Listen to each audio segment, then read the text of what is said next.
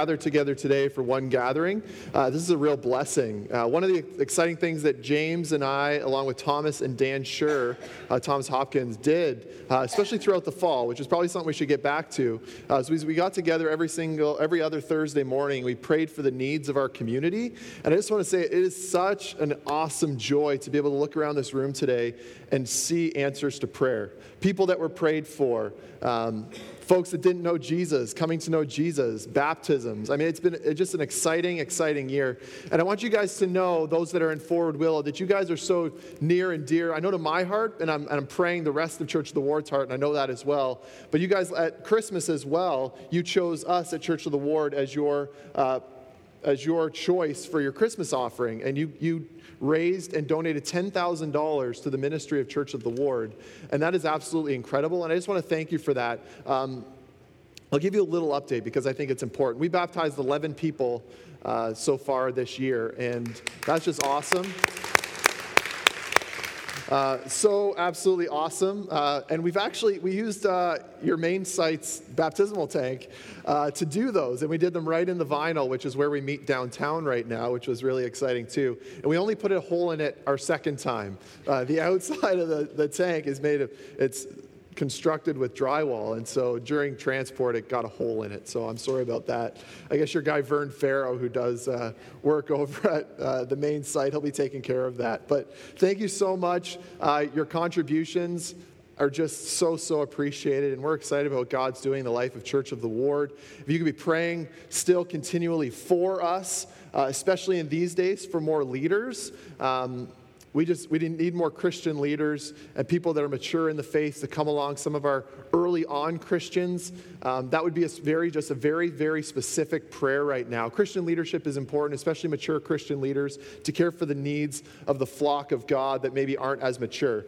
On that, there is one thing that I have to do. It's kind of Church of the Ward business esque, and that is affirm uh, three men that have been affirmed by our deacons to be elders as part of Church of the Ward. And so, 21 days days ago, I put it to our main Church of the Ward family and I said, hey, three guys have been affirmed to become elders as part of Church of the Ward. If you see any issue with it, Meaning, have you seen them do any like shady business deals or do you know that they're being rebels on the side? We need to know about it because they can't be elders.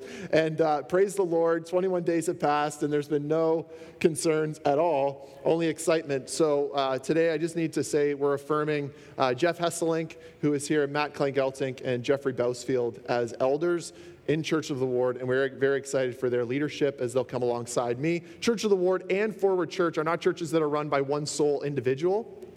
They're churches that are run by a plurality of elders.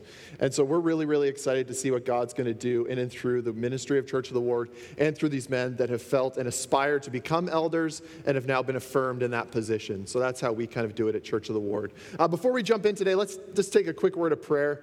Uh, my heart is especially heavy right now for another church right now that I know of that's going to be receiving an announcement very shortly that it's going to like really, really uh, probably send some huge waves through it. Um, so if I seem a little bit off today, that's, that's the reason. I'm just prayerfully and, and with another church in mind right now that's, that's going through a really tough, tough, tough time right now. So, can we just pray? Um, I'll pray for that situation, but then let's just jump in and see what God has to say to us. And I'm also going to leave you a couple seconds here before I jump in to just pray yourself. Like, sense the Holy Spirit this morning really say, Holy Spirit, what is it you want to share with me today? Because I believe the topic that I'm going to talk about today, if we don't get this right, then we're not going to have an influence on our world. And I truly believe that. So let, let's just be praying that your heart would be moved by the words of Jesus and the Holy Spirit in and through your life right now. Let's pray.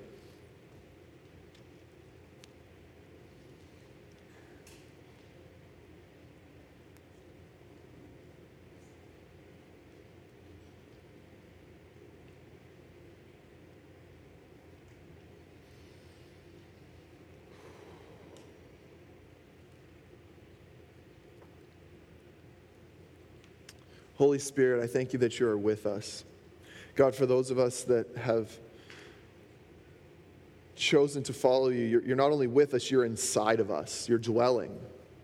And so, Holy Spirit, I pray this morning that you would speak to us, that you would teach us, God, that Holy Spirit, you would completely light up, unveil the areas of our hearts and our minds that are not in tune with you. I I pray, Holy Spirit, that you would do the work of conviction. Pray that you would do the work of guiding us into the truth. And I pray, Holy Spirit, that you would just do a work in us today that you've never done before. Change our hearts. God, I pray if there's anybody even in this room today that has not received you as Lord and Savior and King, that they would do so today. And God, I pray for this uh, brother and this family that are part of the global church. I pray for them this morning as they um, hear an announcement. Move and speak and unveil, God, what it is that you're doing in the life of this man. And God, I pray that this church, God, would love. In your name we pray, Jesus. Amen. So, you guys have been doing this series called Word on the Street uh, biblical, biblical living for living practical lives. I think it's a great idea. Um, for Church of the Ward folk, this is going to look a little bit different because we're kind of just hammering through the book of Mark. So, we've been taking eight to 10 verses, like really running into them head on. We're only in like chapter five, and it's been uh, like seven months. So we're kind of like pressing on. That's okay. We'll probably be done another year and a half. Uh, so this will be a little bit different for us today. You're going to hear me teach a little bit differently because we're looking at this a little bit more thematically and across the Bible. How do we want to look at the topic specifically of how do we treat those that are not part of the church? How do we treat those that we don't necessarily agree with? How do we as Christians live in the world but not of the world? Now, the reason that this is very, very, very important is because we live in the world. If you have been a Christian for a long time, you will know the struggle and the challenge and the tension that you live in with wanting to be obedient to God, living according to His desires and ways, but yet also working with people and living amongst people around you that don't agree with you and may even mock the things that you say and that you believe. And what has happened historically is Christians have either separated themselves completely from the world in which they live. And as a result, the culture kind of looks upon that and, and thinks of them as self righteous, hypocritical, judgmental. And there's been this separatist mentality. And in Scripture, I, I believe, as we'll just study today, that we see no sign in any way of the church supposed to be separating itself from the world, to live in two completely different ones. Certainly, there is the aspect in which we as Christians live according to a different set of rules and principles. As we'll see today, I'm going to call that citizenship to the kingdom of heaven, to the kingdom of God. But then on the other side, we're also supposed to live in our world, and as Jesus was called, a friend of sinners. A lover of the people that are in our world. A, a, person that desires to not only have a relationship or kind of an acquaintance, but actually seek relationships with people that are not part of the church. And so today I want to answer that question How do we treat people? That are not presently in the church, that are outside, that maybe are strangers to us, and that we don't agree with, so that we don't have to live either in the separatist, the self righteous, and we also don't become people that run about and do whatever the world is doing, because there's also that side of, of a world of Christians that they would call themselves, but are continuing to live as the world would like them to live. How do we live in the middle? That's what I want to talk about today. And this is a subject that is quite near and dear to my heart, and I know it is to James's as well, because we have planted, been part of Jesus planting churches that are present in neighborhoods that haven't said, we're going to kind of meet in this church building on this, um, on this hill or in this way and live separately. And I'm not, I'm not in any way trying to diss Church of Our Lady there. I'm just it is on a hill, but that's not what I mean. But like living separate from the culture, but living in it. Growing up for me, this is near and dear to my heart because growing up, uh, being good was really, really, really important to me. And my parents, I don't know if it was just a generational thing, but they didn't have any non Christian friends. They never had non Christians over for dinner. They, when we had neighbors, we'd kind of hang out. When the street party was going on, my parents would put us to bed early and kind of bunker down in the house. And this isn't anything negative against my parents. I love them and I'm so thankful for the way in which they raised me. But there was this, this I don't know, it's this mentality that we don't hang out with them. We do our own thing. And every now and then at work, we'll run into them and they'll live differently than us. But for the most part, we're going to live separate from them. We'll engage when we have to, but not because we want to. And so for me, growing up, being good was really important. And I kind of saw, even in then my own life, this desire to kind of live separately and not live as a participant in what's going on. And then God did some huge work in my life, called me to a place of actual repentance that said, I need to change my way of thinking on this. And this was birthed through the scriptures saying, this is actually how you're supposed to be living, to the place that Andre and I sold our home in one neighborhood, moved to another one, and just started loving the people that lived around us, and very intentionally have been trying to get involved in lives of people that are not Christians. Um, in my previous place of employment, I worked at Lakeside, and again, nothing against my time at Lakeside, but I was very specifically, I had this life at Lakeside and then this life at home. And I really desired, as part of God's work on my life, that all of my life would be the same. That I didn't have to try to separate church life from Matt and Andrea life. They would all be the same. And I believe that's the place that God is calling all of us. So, what I want to do this morning, here's kind of the plan, okay? I'm a fairly simple person, I hope. Um, and what I'm going to do is we're just going to go through creation to the end, restoration, redemption. So, Genesis to Revelation. I'm going to point out specific scriptures along the way that highlight for us what are God's desires, then some instructional um, verses on how we're to live in the world yet not of it. And then at the end, the very end, I'm going to point out eight points uh, from all of what we've studied. So sometimes you get a teaching that there's points being made the whole way through. Prayerfully, I'll be making some points along the way, but specifically applicable, therefore, let's do this, are going to be at the end. Okay, so you're not going to see a lot of slides changing behind me, probably for about the first 15, 20 minutes. Is that okay? All right, very good. Well, let's start at the very beginning. In the beginning, God. In the beginning, God created the heavens and the earth. All right? We as Christians uh, affirm and believe that God created this world that we live in and created it good. He created it perfect. And then he decided to do something, which he didn't have to do. Remember this God did not have to create you. God did not have to create human beings, but he chose to. And it says this in Genesis 1, verse 26. Then God said, Let us this is one of the first references to the Trinity Father, Son, Holy Spirit, one God, three persons. Let us make man in our image after our likeness. There is something different about you than your animals. Maybe you have dogs. Maybe you've seen cows. Uh, my wife and I, we now have eight chickens, okay? Uh, we had five, and then this week we made the decision we're gonna get three more. We're gonna have eight chickens, and now we're in the process of trying to mix three chickens in with a flock of five. I thought that I could, this is total tangent, but I think it's exciting. I thought that I could just take these three chickens and put them into the flock of the other five, and everything would be fine. If you know anything about chickens, know anything about farming, you can't do that. Uh, what happens, and we tried it yesterday yesterday. We even took two out of the pen of the five, put the three in there, and the top boss went and started gnawing at the other one's neck. All right, there is a pecking order. That phrase, pecking order, was created from the life of chickens. Now, as much as uh, this is maybe a similarity to you and the chicken culture in that we have our in groups and out groups, and when somebody tries to come in, the boss man tries to take him out. You're very different than a chicken. all right?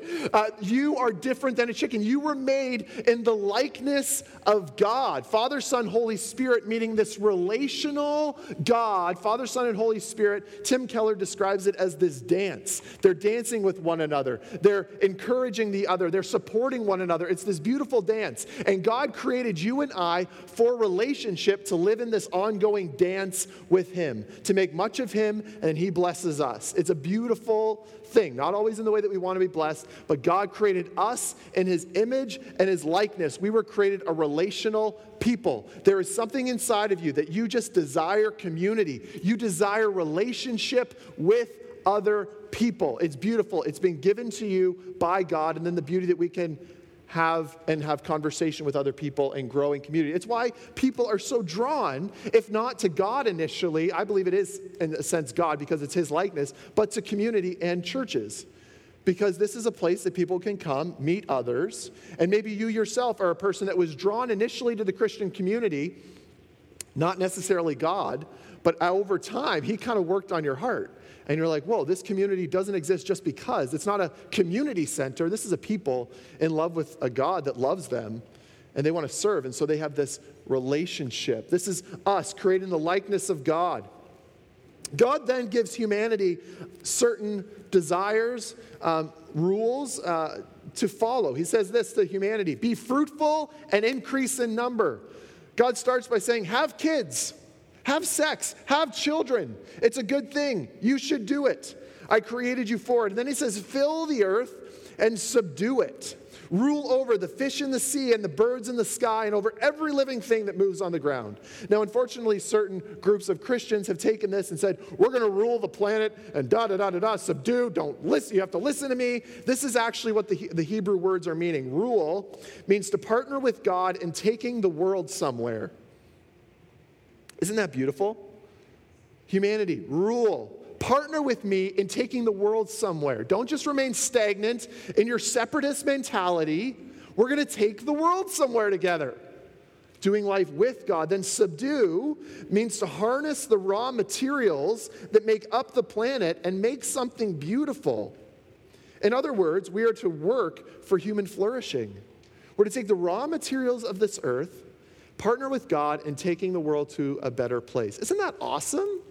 We're made in the likeness of God. And he says, now let's do this together. Don't just kind of go and do it on your own. So the deists that believe there's a God, but he's not really involved, are in essence wrong if you look at the creation account, because God says, we're in this together with.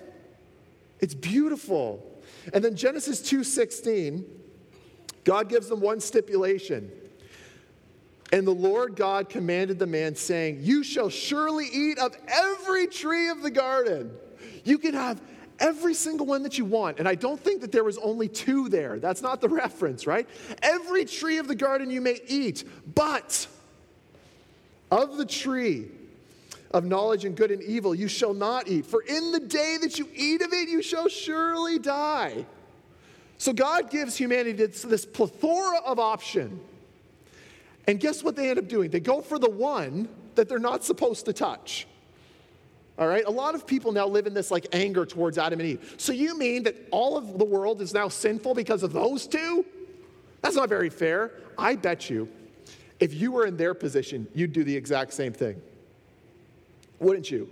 Because even in our world now, you have all of these options of good, yet you go for the one thing that's bad sin inside of you, the nature right? The sin nature. By, by choice and by nature are we sinners. Now, in this design, in this creation, God designed this so that we'd all live in perfect relationship with Him, that there would be no strife, that, that everybody that lived and would live forever, this isn't like they were going to live to 70, 80, 90 and pass away. God's original design was for them to live forever, to have children, and to be this perfect community.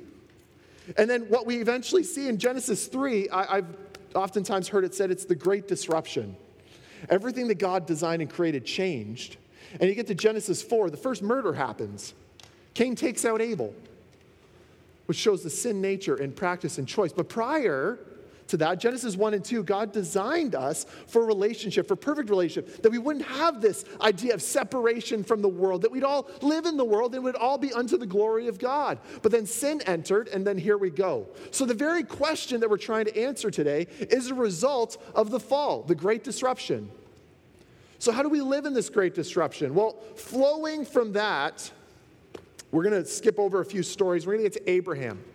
All right, and God said to Abraham, Through you I will bless the nations of the earth. That's actually one of the first references to Jesus Christ because through the lineage of Israel, Jesus would eventually come. Through you, I will bless the nations of the earth. Now, if you want to get to know hospitality in the life of Abraham, you don't have to look very far. In Genesis 18, Abraham welcomes three guests into his home and prepares a lavish meal for them. All right, find out later these could be angelic beings, but he hosts them in his home. It's even suspected that the third being was Jesus himself present with them. But the go to response for Abraham when these three guests show up is Come in, let me prepare for you a meal. All right, 18 chapters into the Bible, hospitality is already on display for us to see. And I don't mean hospitality in that only preparing meals, I mean hospitality in being a friend to a stranger being friend to a sinner, someone we don't agree with. Abraham obviously was already living in this new covenant mentality, his chosen people, his family, but yet he's already living. Guess, come on in, let's hang out, let's have a party. He brings them in. Uh, you see further the desire for this hospitality in Genesis 19. Lot, Abraham's nephew, offers his daughter rather than his guests to be harmed. This is a pretty messed up story, all right? Genesis 19, guests, people show up at Lot's place and are like, give us the guests. We want to take advantage of them. And Lot, the, the cultural thing there was that he was supposed to not allow harm to come to his guests. So it would be better for him culturally to give the daughters rather than giving the guest. I know, very, very strange. Uh, this is some of the stuff that you skip over when you're reading through the Bible with your kids. I will just, we'll just, that didn't happen. Let's just skip that one. But that was the case in hospitality in Old Testament, Old Old Testament culture, was that if a guest showed up at your house, you showed them hospitality. Um, there's a movie out right now. I believe it just came out on DVD. It's called Lone Survivor. Uh, if you don't like violence and you're a little bit blown away by how much swearing is sometimes in films nowadays, don't touch it, okay? Um, I did watch this film. Um, it's a great film if you're looking for camaraderie. Camad, what's that word? Camaraderie? There we go. Um, it's a great one for that. And also, uh, at the end of the film, I'm sorry, I don't think I, am really blowing this for you if you haven't seen it. If you, if, you, if you haven't seen it, I'll just tell you the end, and then you don't have to watch it and watch the, the, the language. But at the end of the movie, uh, the movie kind of gives it away lone survivor. How many people survive? One, okay? So at the end of the movie, at the end of the film, uh, this, this guy who's Mark Wahlberg, what a guy, eh? He is at the end of the movie, he's the one that survives, and he's in a position where uh, his position in, at the time is compromised. And he, what he ends up doing is he falls into this water thing, and then these locals find him. Now, according to that village, he, by the way, is being chased by Al Qaeda, okay?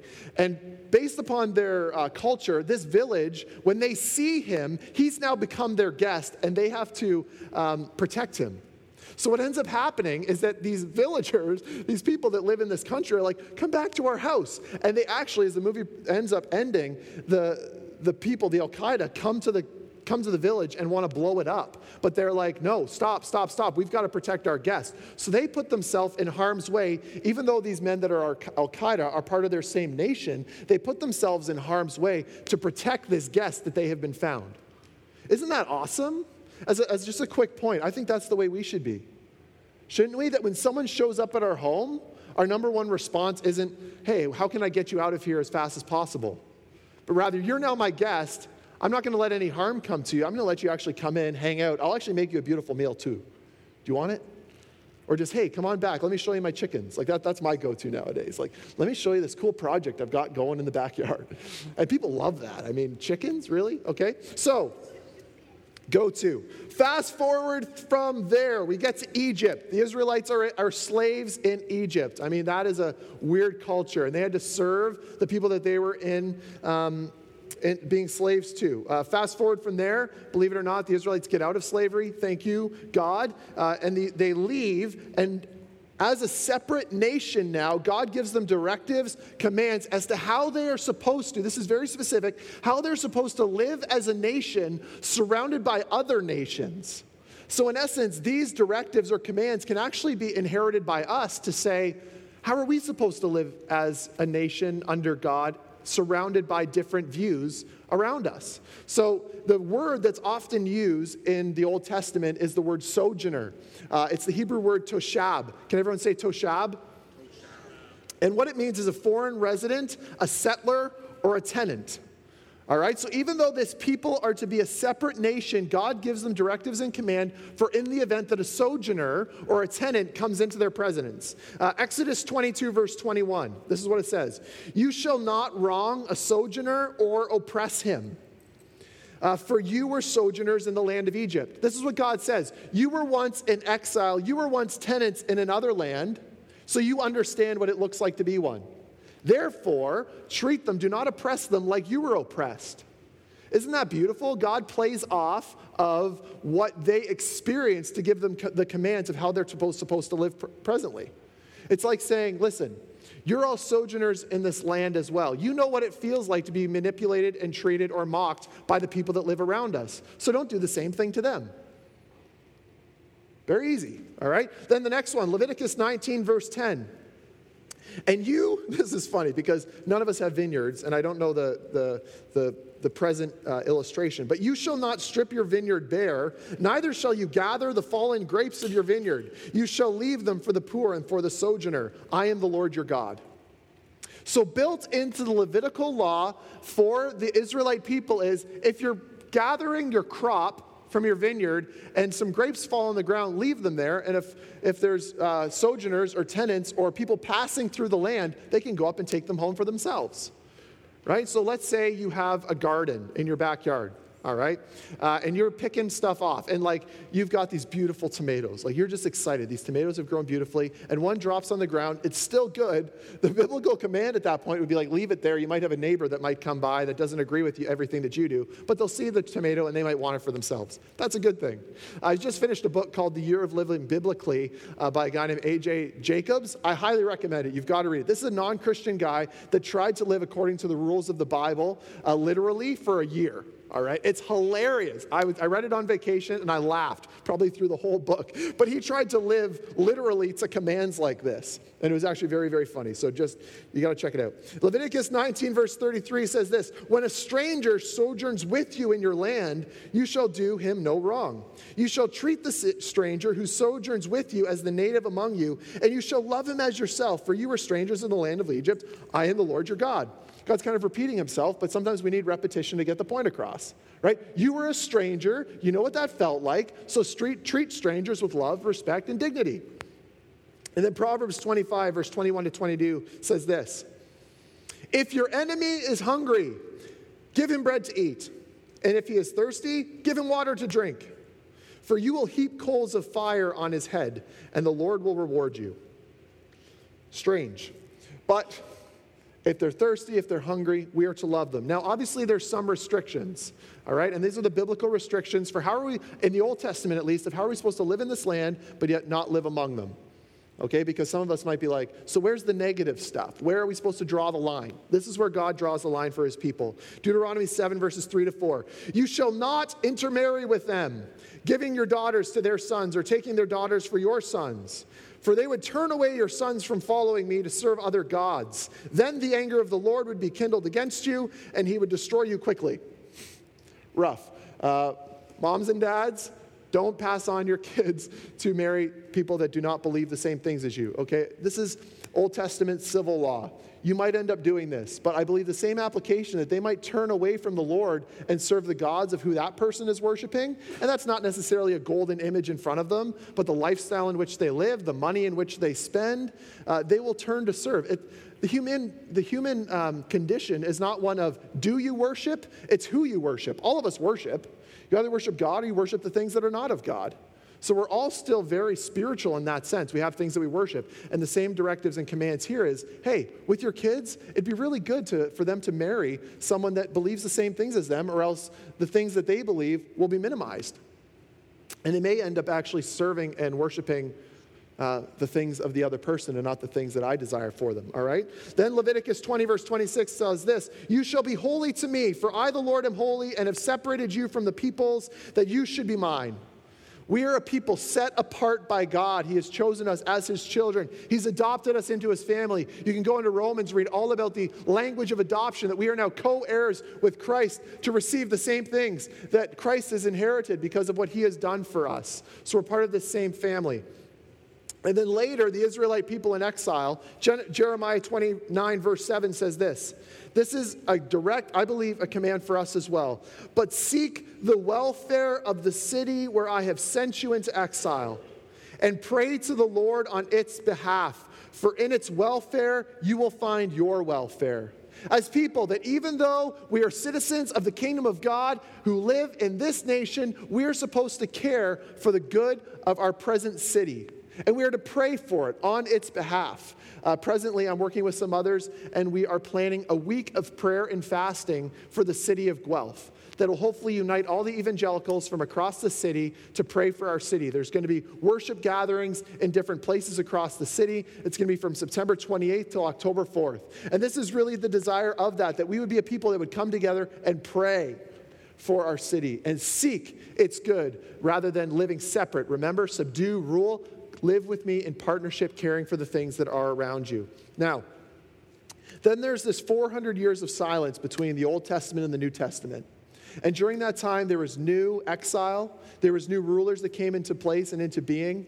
And the challenge, and what has happened, I believe then and is also happening now, is that we can fall into the place of, well, okay, I know that I should love the people around me, but at the same time, I'm maybe a little bit better than them because I believe in God and they don't. And so, what happened culturally, and what happened was that the Jews tried to separate themselves from everybody else. They didn't like welcoming people in for food, and they separated themselves. And then Jesus shows up on the scene, and we've got the Pharisees, we've got the Sadducees, we've got the Sanhedrin, basically controlling the lives of the people and not wanting them to in any way engage with the culture at large. Live separate, they're unclean. This is why when Jesus goes and does ministry, uh, at one point he goes to the Decapolis and he heals a man that is possessed by thousands thousands of demons, the, the, the Jews, his disciples that are with him, are like, we shouldn't even be here. And Jesus, why are you talking to this guy? Because the culture over those 400 years has changed so dramatically that now people are trying to live separate. So Jesus enters into a culture of like religious extremism. You're either in or you're out, and if you're out, I'm not even going to eat with you. All right, so this is the world that Jesus enters into. Uh, hospitality was still a huge part of the culture. Uh, if you were to travel, it's not like you'd show up in a city and there'd be like a multitude of inns. If you've ever been to Orlando, Florida, um, and you've seen the amount of hotels that are there, it's crazy because everyone travels there and, and, does the whole Orlando thing. It wouldn't have been like that in those days. There would be a lack of inns. So it was almost expected if a guest shows up, you host them in your home. But only in those days, if you were a Jew, you could hang out with us. If you're not, well, you're kind of unclean, so go find somewhere else. And then Jesus enters in, and we're just going to kind of go through some of the things that Jesus did. Uh, Jesus' ministry was characterized by going to the stranger. Mark 1, verses 32 to 34. That evening at sundown, they brought to him all who were sick or oppressed by demons, and the whole city was gathered together at the door. All right, Jesus, right at this point, is in Capernaum and he's just done a day of ministry, goes home. They believe he was in the home of Peter, a home at that point that would have uh, accommodated about 30 to 40 people, Peter's family. Uh, Jesus has just healed, uh, I believe it's Peter's mother. And sundown meant that the Sabbath was now over, and the whole city shows up at the house to be healed by Jesus. Now, Jesus, he's already been done, doing a whole day of ministry. Uh, if you were me, I would have probably said, okay, guys, sorry, just need a break. Jesus, like, lets him in. Come on in, guys. And the whole city was gathered together at the door, and he healed many people who were sick with various diseases, and he also cast out demons. Now, question Do you think that Jesus agreed with everyone that was brought to him? Probably not. like, hey, what's going on? I'm Jesus. I'm the Son of God. Do you believe it? You don't? Okay, I can't heal you. See ya. No. He responded to the need when the need was brought forth to him. And what we're supposed to do as Christians is follow in the ways of Jesus. Next, Mark 2, verses 16 to 17. This is the Pharisees that are saying this. Why does he eat with tax collectors and sinners? Believing that they weren't ones themselves. And when Jesus heard it, he said to them, Those who are well have no need of a physician, but those who are sick. I came not to call the righteous, but the sinners. So, why do we sometimes as Christians say, I can't hang out with the super sinning folk? When you come to know Jesus, does that make, does that make you not a sinner anymore? No, of course not. You still sin, but Jesus has declared you a saint. But you still live in the flesh, so you still desire the things of the flesh. But the Holy Spirit, we pray, take over my life. And Jesus was constantly responding to the strangers and sinners who approached him. Then Mark 3 34, and looking about at those who sat around him, he said, Here are my brother and my brothers. Whoever does the will of God, he is my brother and sister and mother. Jesus is redefining that the Christian family is more valuable than the blood family. Right here. And his mom was standing outside wanting to him to come home because he was being said to be a crazy. All right. Next verse, Matthew 5 or Mark 5 verse 2. And when Jesus stepped out of the boat, immediately there met him out of the tombs a man with an unclean spirit. This is the Gentile. Jesus still does love this Gentile. Matthew 5, 43 to 44. This is just me telling you a lot of verses to try to prove the point that if we're to live as Jesus lived, We've got to get in line with what he did. Matthew 5, verse 43 to 44. You have heard that it was said, You shall love your neighbor and hate your enemy. But I say to you, love your enemies and pray for those who persecute you. I've heard the best way to forgive an enemy is to pray for them. So just start praying for the person you don't agree with. Watch how God changes your heart for that person. Matthew 25, 35 to 40. For I was hungry. This is beautiful. For I was hungry. This is Jesus speaking, and you gave me food. I was thirsty, and you gave me drink. I, I was a stranger, and you welcomed me. I was naked, and you clothed me. I was sick, and you visited me. I was in prison, and you came to me. Then the righteous will answer him, saying, Lord, when did we see you hungry and feed you, or thirsty and give you drink? And when did we see a stranger and welcome you, or naked and clothe you? And when did we see you sick or in person and visit you? And the king will answer them Truly I say to you, as you did to one of the least of these, my brothers, you did it to me. What Jesus is saying, and he's actually identifying himself with strangers or people we don't agree with by saying, As you treat them, treat them as you would treat me. The way that I see this, and we'll look at it more in the application, if somebody shows up at your door, treat them as if Jesus showed up. If Jesus in the flesh showed up at my door, I'd probably make him a sweet meal. I'd say, Andre, we've got to get to the grocery store. We've got to get like the best stuff. Jesus is here. So, why do we treat people differently? Because Jesus says, As you did to the one of the least of these, you did unto me. Now, what are the objections or conditions? Well, there's no conditions or objections if this person is a non Christian. If they are a Christian, there are some things. Um, and this is Matthew 18, verses 15 to 17. If your brother sins against you, go and tell him his fault between you and him alone. If he listens to you, you have gained your brother. But if he does not listen, take one or two others along with you, that every charge may be established by the evidence of two or three witnesses. If he refuses to listen to them, tell it to the church. And if he refuses to listen to even to the church, let him view to you as a Gentile and a tax collector. So, you might be saying, but I don't agree with the people that live around me. Don't I have to take like one or two people and like call them out and say they need to change before I can hang out with them or invite them to be part of my church? No. Listen to the words of Jesus. He says, if it's a brother, meaning if it's a person within the church, so the only people we're technically allowed to call out in the church are other people within the church. Those that live outside, leave them alone. Love them. That through their love, through your love for them, they might be influenced the, by the character of God. You don't call them out and say, well, you got to really get that figured out. They don't agree with you on, on a lot of different things. So why are you calling them out on that thing? Love them. Uh, as a note for those of us in the church, this is why if you become a Christian and Pastor James or some of your elders start approaching you and saying, hey, there's this area of your life that you really, you know, you've declared Jesus as your Lord and as your King. Now, what you've got to do is start living in obedience to that King who gave everything for you. And this area of your life, well, you're not living in obedience to the King. And if you truly say that you love this King, you've got to give everything from your life to him. If you don't, it's treason against your king who loves you and gave himself for you. That's judging within the church. That's allowed. But here's the conditions of judgment Matthew 7, 1 to 5. Judge not that you may not be judged. This is the condition which you can't judge. For with the judgment you pronounce, you will be judged, and with the measure you use, it will be measured to you. Why do you see the speck that is in your brother eye, but do not notice the log that is in your own? Or how can you say to your brother, Let me take the speck out of your eye when there is the log in your own? You hypocrites! This is Jesus, okay? He's not lovey dovey all the time. You hypocrites! First take the log out of your own eye, and then you will see clearly into the speck of your brother's eye. What Jesus is saying is, He's not saying don't judge at all. He's saying if you do, be willing to look and do some self examination. Be a self aware person to say, if I'm going to approach this person and call out the sin in their life, I must also be willing to say, I'm not perfect. This is some stuff that I'm working through. But in order for us to be the community of God that moves towards Jesus, we've all got to come under his lordship.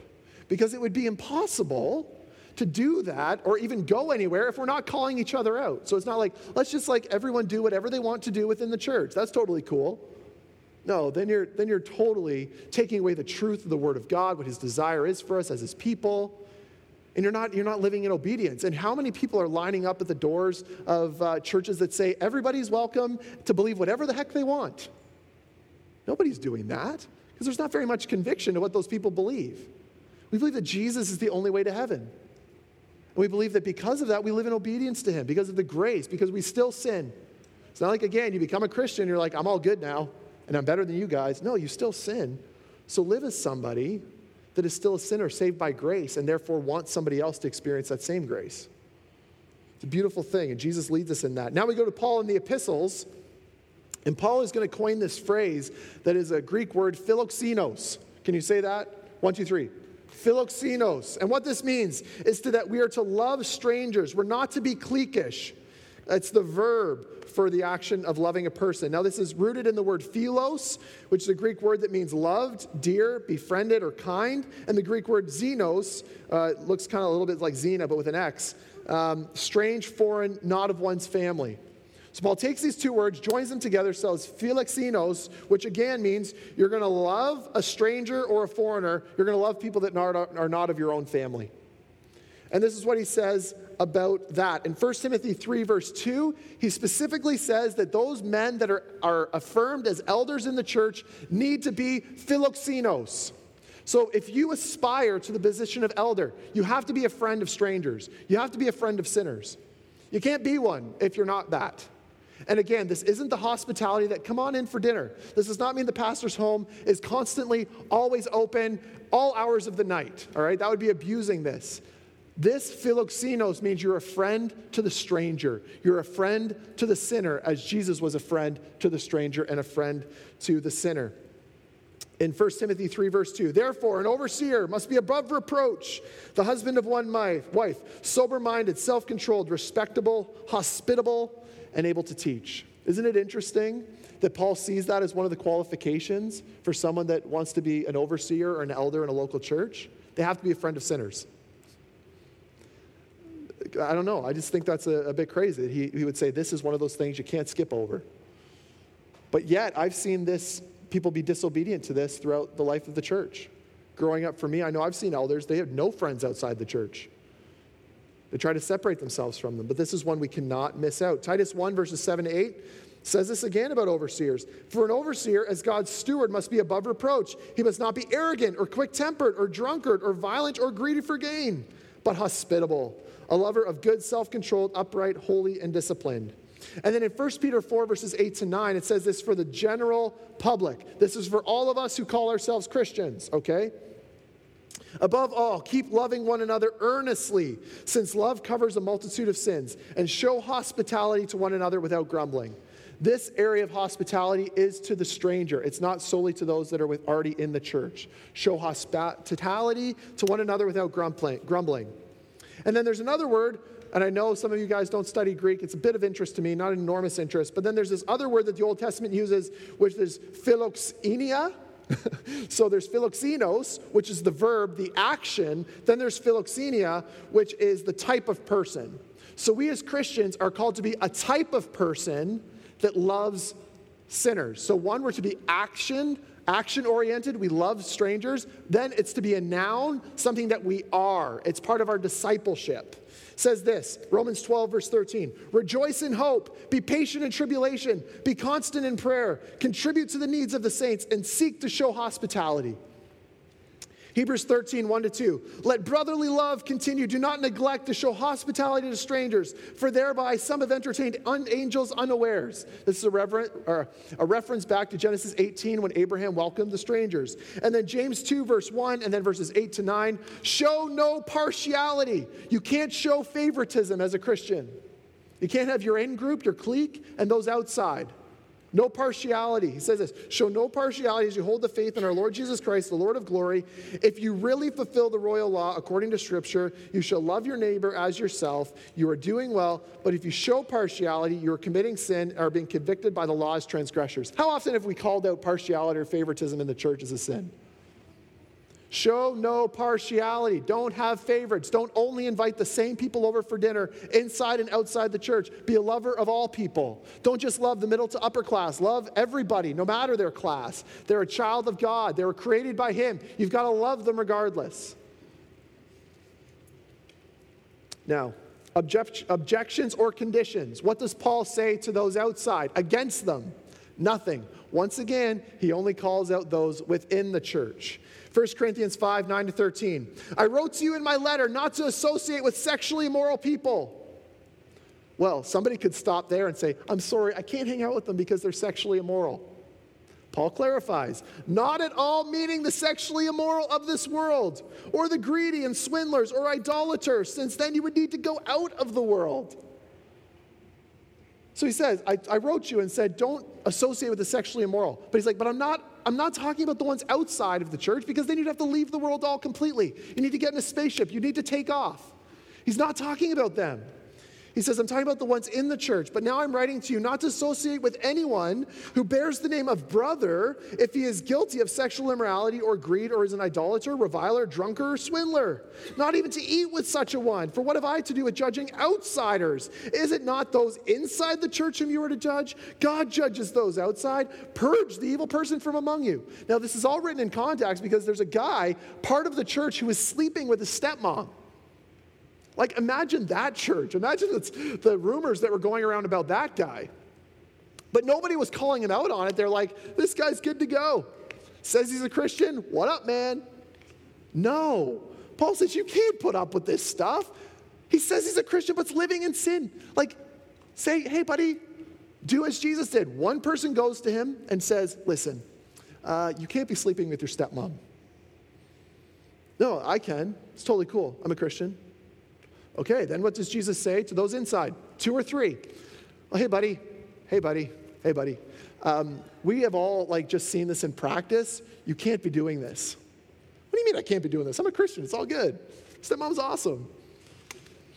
Okay, if he's not going to listen to two or three. Take the elders of the church. The elders of the church are involved now. Listen. Thing with the stepmom. Can't be doing that. Well, I don't care what you say. Um, I'm going to continue doing this.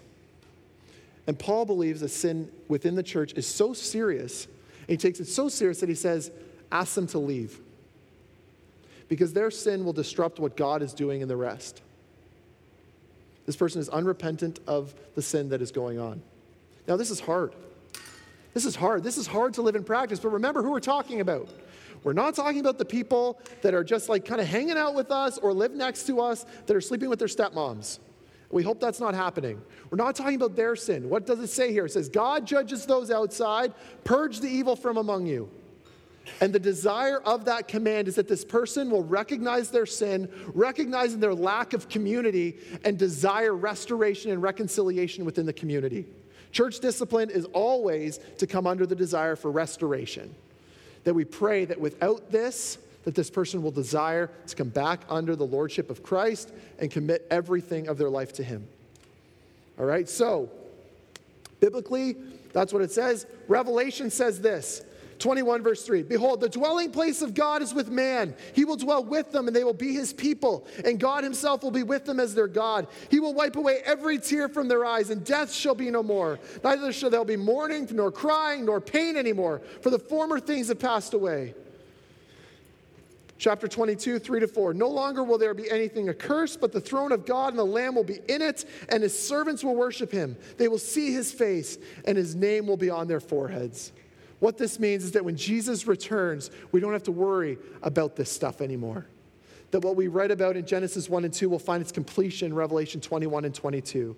That we won't have to worry about how does this work, but in the meantime, we have a job to do in loving those who aren't already a part of the church.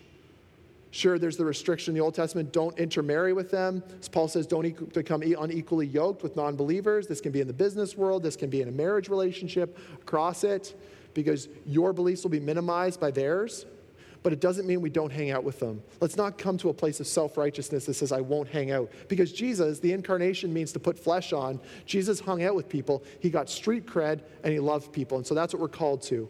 Now, why, why do you need to do this? Because this is some of the how to. This is the biblical foundation for how we're supposed to live in the world and love people. But where's the personal side of this? Where's the gospel? And this is what it says in Ephesians 2 4 to 8.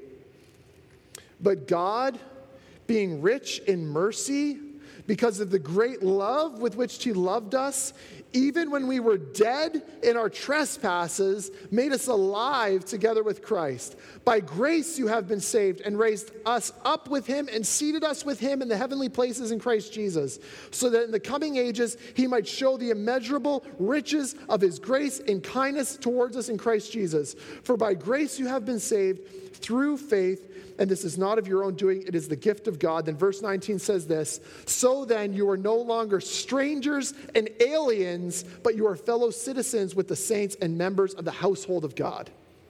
What this means is that Christ went to the cross for you when you were a stranger. What this means is that before the foundation of the world, God saw your life and said, I'm going to adopt that person, even though in the meantime they not, might not believe in me. They're dead in their trespasses and sins, but I will forgive them and love them as a stranger. And one day they'll come into my family, I will adopt them, and I'll still treat them with love. So when you are doing life, when you're seeing and you're, you're mixing in with the people in your neighborhood, see them as you were once seen by God that they are a stranger that you pursue. Because you and I were strangers of the living God until He adopted us in His family. And He died for us prior when we were strangers, and He continues to lay His life down for us when we become part of the family. This is the gospel that we were far from God, brought into His family. What did we do to deserve that? Nothing. We were strangers, aliens, outside but He brought us in so that when we welcome and love the people that are out there in our world that we don't agree with, we are showing them the same love that Christ showed us when He died for us when we didn't agree with everything that He said and did. Isn't that incredible? That's amazing. You're part of the family of God if you believe and confess Him as Lord. You were once dead in your trespasses and sins. You were once a stranger, but you're no longer. Now you're a child of the Most High God who loves you and gave himself for you. Unbelievable. Now, you might be like, okay, that's already a lot of information. Here's our practical. You're like, what's some takeaways? Okay, I think we need that foundation. Now, here's, uh, I have a number of takeaways for us. Number one, invite, invite, invite. And by invite, invite, invite, I don't mean only invite people to your church gathered on a Sunday morning. The primary method of that can be come do life with me. Uh, in Church of the Lord, we have weekly potluck dinners that groups of Christians host every single week. And we invite people into that. For us, that would be the desire that someone would show up there first on my couch or on our couches before they might show up on a Sunday morning. Because I want them to do life with me. I want to, I want to you know, incarnate, put flesh on for people. So invite, invite, invite. This is the way of Jesus. He called people that did not believe the same things as him, the disciples, to follow him. Ra- people in those days, disciples chose their rabbi. Jesus chose the disciples. He said, Follow. And he invited them to do this life with him. Does that mean that they had everything together? No. Two and a half years in, he said, Who do you believe that I am? And some of them were still confused. Judas, the whole time, didn't really believe, was there for the money and for the position of CFO. Invite, invite, invite. It's the way of Jesus. Number two, treat strangers as if they were Jesus standing in front of you. When you're at Tim Hortons for a coffee, when you're working with somebody you've never met before, treat them as if they're Jesus standing in the flesh in front of you, looking at you. Because as you would treat the least of these, Jesus said, so you treat me. How you treat someone that doesn't love me is how you probably would treat me. Treat strangers as if they were Jesus in front of you. See yourself as a stranger. Switch up your identity. Rather than saying those strangers out there, say this stranger that is here. And what happened to this stranger? Jesus went, died for me. Next one, understand you are a citizen of heaven who wants others to join you. Know your new identity. Show people what it means to live as a citizen in the kingdom of God. Don't see your citizenship as I am a Canadian. Yes, you are. But primary, before you're a Canadian, you're a child of the Most High God. That's way cooler. Way cooler than being a Canadian. I mean, being a Canadian is awesome, but the Prime Minister Harper didn't go and die so I could live. He didn't. And he's not offering to yet. so I'm going to follow the one that did Jesus Christ. And then, as a citizen, this is an obedience issue, not an option issue. If you are a follower of Jesus, okay? If you're one of those guys, hello, brother, hello, sister. But this is an obedience issue. It's not like, well, this one's kind of optional. Be a friend of sinners. I don't really feel like it. No, be one. This is an obedience issue, not an option issue. And then uh, this one judge inside, not outside. And remember, according to Jesus, judge not that you may not be judged. So judge yourself first. Do some introspection. Pray the Holy Spirit convicts you of things. And then be willing to approach somebody else in their sin if they call themselves a brother. And judge inside, not outside. God judges those outside. We are to be participants in the family of judging those inside. One way that we often phrase that in Church of the Ward is if you're a family member and you're a contributor, there's certain things expected of a family, like parents who have kids. Uh, you know this. You don't do everything. At some point, when your kids become of age, like not like the first couple of years, probably, they're kind of, uh, unfortunately, somewhat useless. I mean, they bring tons of joy, but you are doing everything for them, right? Like, my wife and I are pregnant right now in a couple months. Like, some of the parents here that just had babies, like, they don't do a lot for you. It's not like they're helping make dinner, none of those things. Like, little Anderson back there, he's just lying there, like, on Matt's arm, like, loving life. He brings joy to all of us when we look back at him and go, what a cutie. But other than that, like, he doesn't, he doesn't offer us a lot. But once you become old enough, and this is kind of like when someone first becomes a Christian, they're not going to be able to offer the family tons, like a little bit of service, a little bit of joy. But if someone becomes more mature, then we expect certain things of family members. Like, hey, you've been a Christian for like four or five years. Get your act together. Come on now. Like, let's, let's do this thing. And then uh, next one live as Jesus would have you live. Be bold as a believer, live differently. Jesus was so, like, you have to remember this about Jesus because sometimes I forget it. Sometimes I just think he's that friendly guy who wore like a robe or whatever. But Jesus was like a questionable guy at the time. Like when people thought of Jesus, they thought he was satanic and they thought he was a drunkard and uh, a glutton. Who is this guy? He just eats with people constantly. So we always say we're always up for a free meal because Jesus was, right? The area of hospitality, right? This is Jesus. We love the guy, and he was a strange, a strange person. So be strange so the world looks at you and says, that person's a little bit different. What up? Right? Next one. This is really, really key, okay? And this is where I believe that we as Christians need to get right because I think that the reason that we are so judgmental and hypocritical and difficult is because we're super insecure. I don't think we actually believe that God does what he says he does. So the next one is this let God do what God does. If Jesus said that the Holy Spirit convicts the world of sin, let him do the conviction. You don't need to do it. He'll do it. If He is all powerful, if He is all powerful, folks, He can do what He wants. Because if it's me changing somebody else's mind about the person of Jesus, all it will take is someone smarter than me to convince them the other way. But if it is a person coming in contact with the living God, that's a hard thing to refuse because the law has been written on their hearts by God.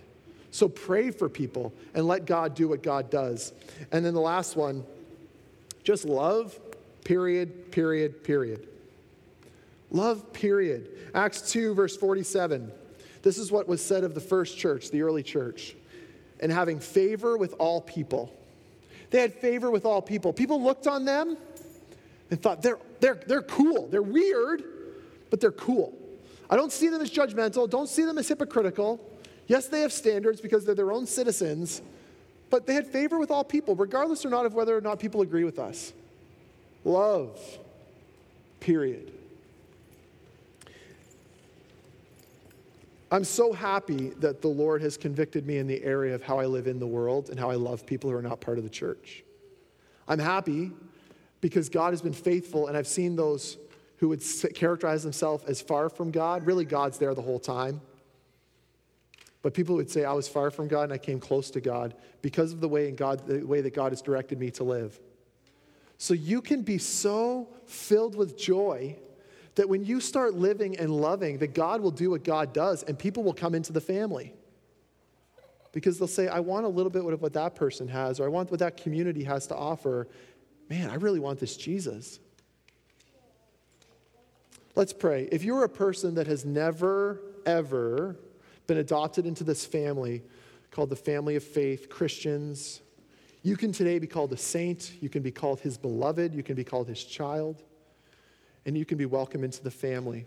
And then you have the role and responsibility of taking that beautiful gift and going to the world around you and living as a lover of people. treating the stranger, being a friend to the stranger, going where other people are unwilling to go. Because there's a little bit of intentionality with this too. How are you seeking out people that don't believe in Jesus intentionally? Not just working with them because you need a job, but actually saying, hey, be welcome into my life. I love you. Because that's the exact same thing that Jesus did for you when you were a stranger to him. If you want to make that decision today, be adopted into the family, you can do that yourself. I don't need to lead you in a prayer because there's not one specifically laid out for us in the Bible. All that involves is confessing, repenting of your sin, of you just know, like I am, I am, I am a sinner. If God has seen every single thing that I've thought and still loves me, that's pretty incredible. I need him. You believe Jesus is who he says he is, and then you say, Jesus, as my king, I want to follow you. That's all you need to do. And I've heard people say that in the most simplest of ways. And then you're in the family and you will be welcomed with open arms. But if that's something you're not feeling yet, don't feel pressured. God's not done with you yet. Jesus has never failed anyone, and He's not going to start with you. Let's pray. Heavenly Father, we thank you for this time this morning to uh, get into your word, to go deep. Jesus, I pray that we would loosen the chains of the areas in which we just, we've got positions on things. We're not moving. Maybe, Lord, for me, I know it was my upbringing because, yeah, my family just, we didn't really love sinners all that much. Jesus, I thank you for breaking my heart in that area. I thank you for the work you're continuing to do because, Jesus, I still mess up at it all the time. But, Jesus, you know that. You see it all. Jesus, we love you. We're thankful for you. You're our dad. You've adopted us, you've chosen us. And for that, God, we're so, so grateful. Thank you for these churches. Thank you for giving James and I the responsibility of them and also the elders that come alongside of us. You are good. We love you. Amen. We are.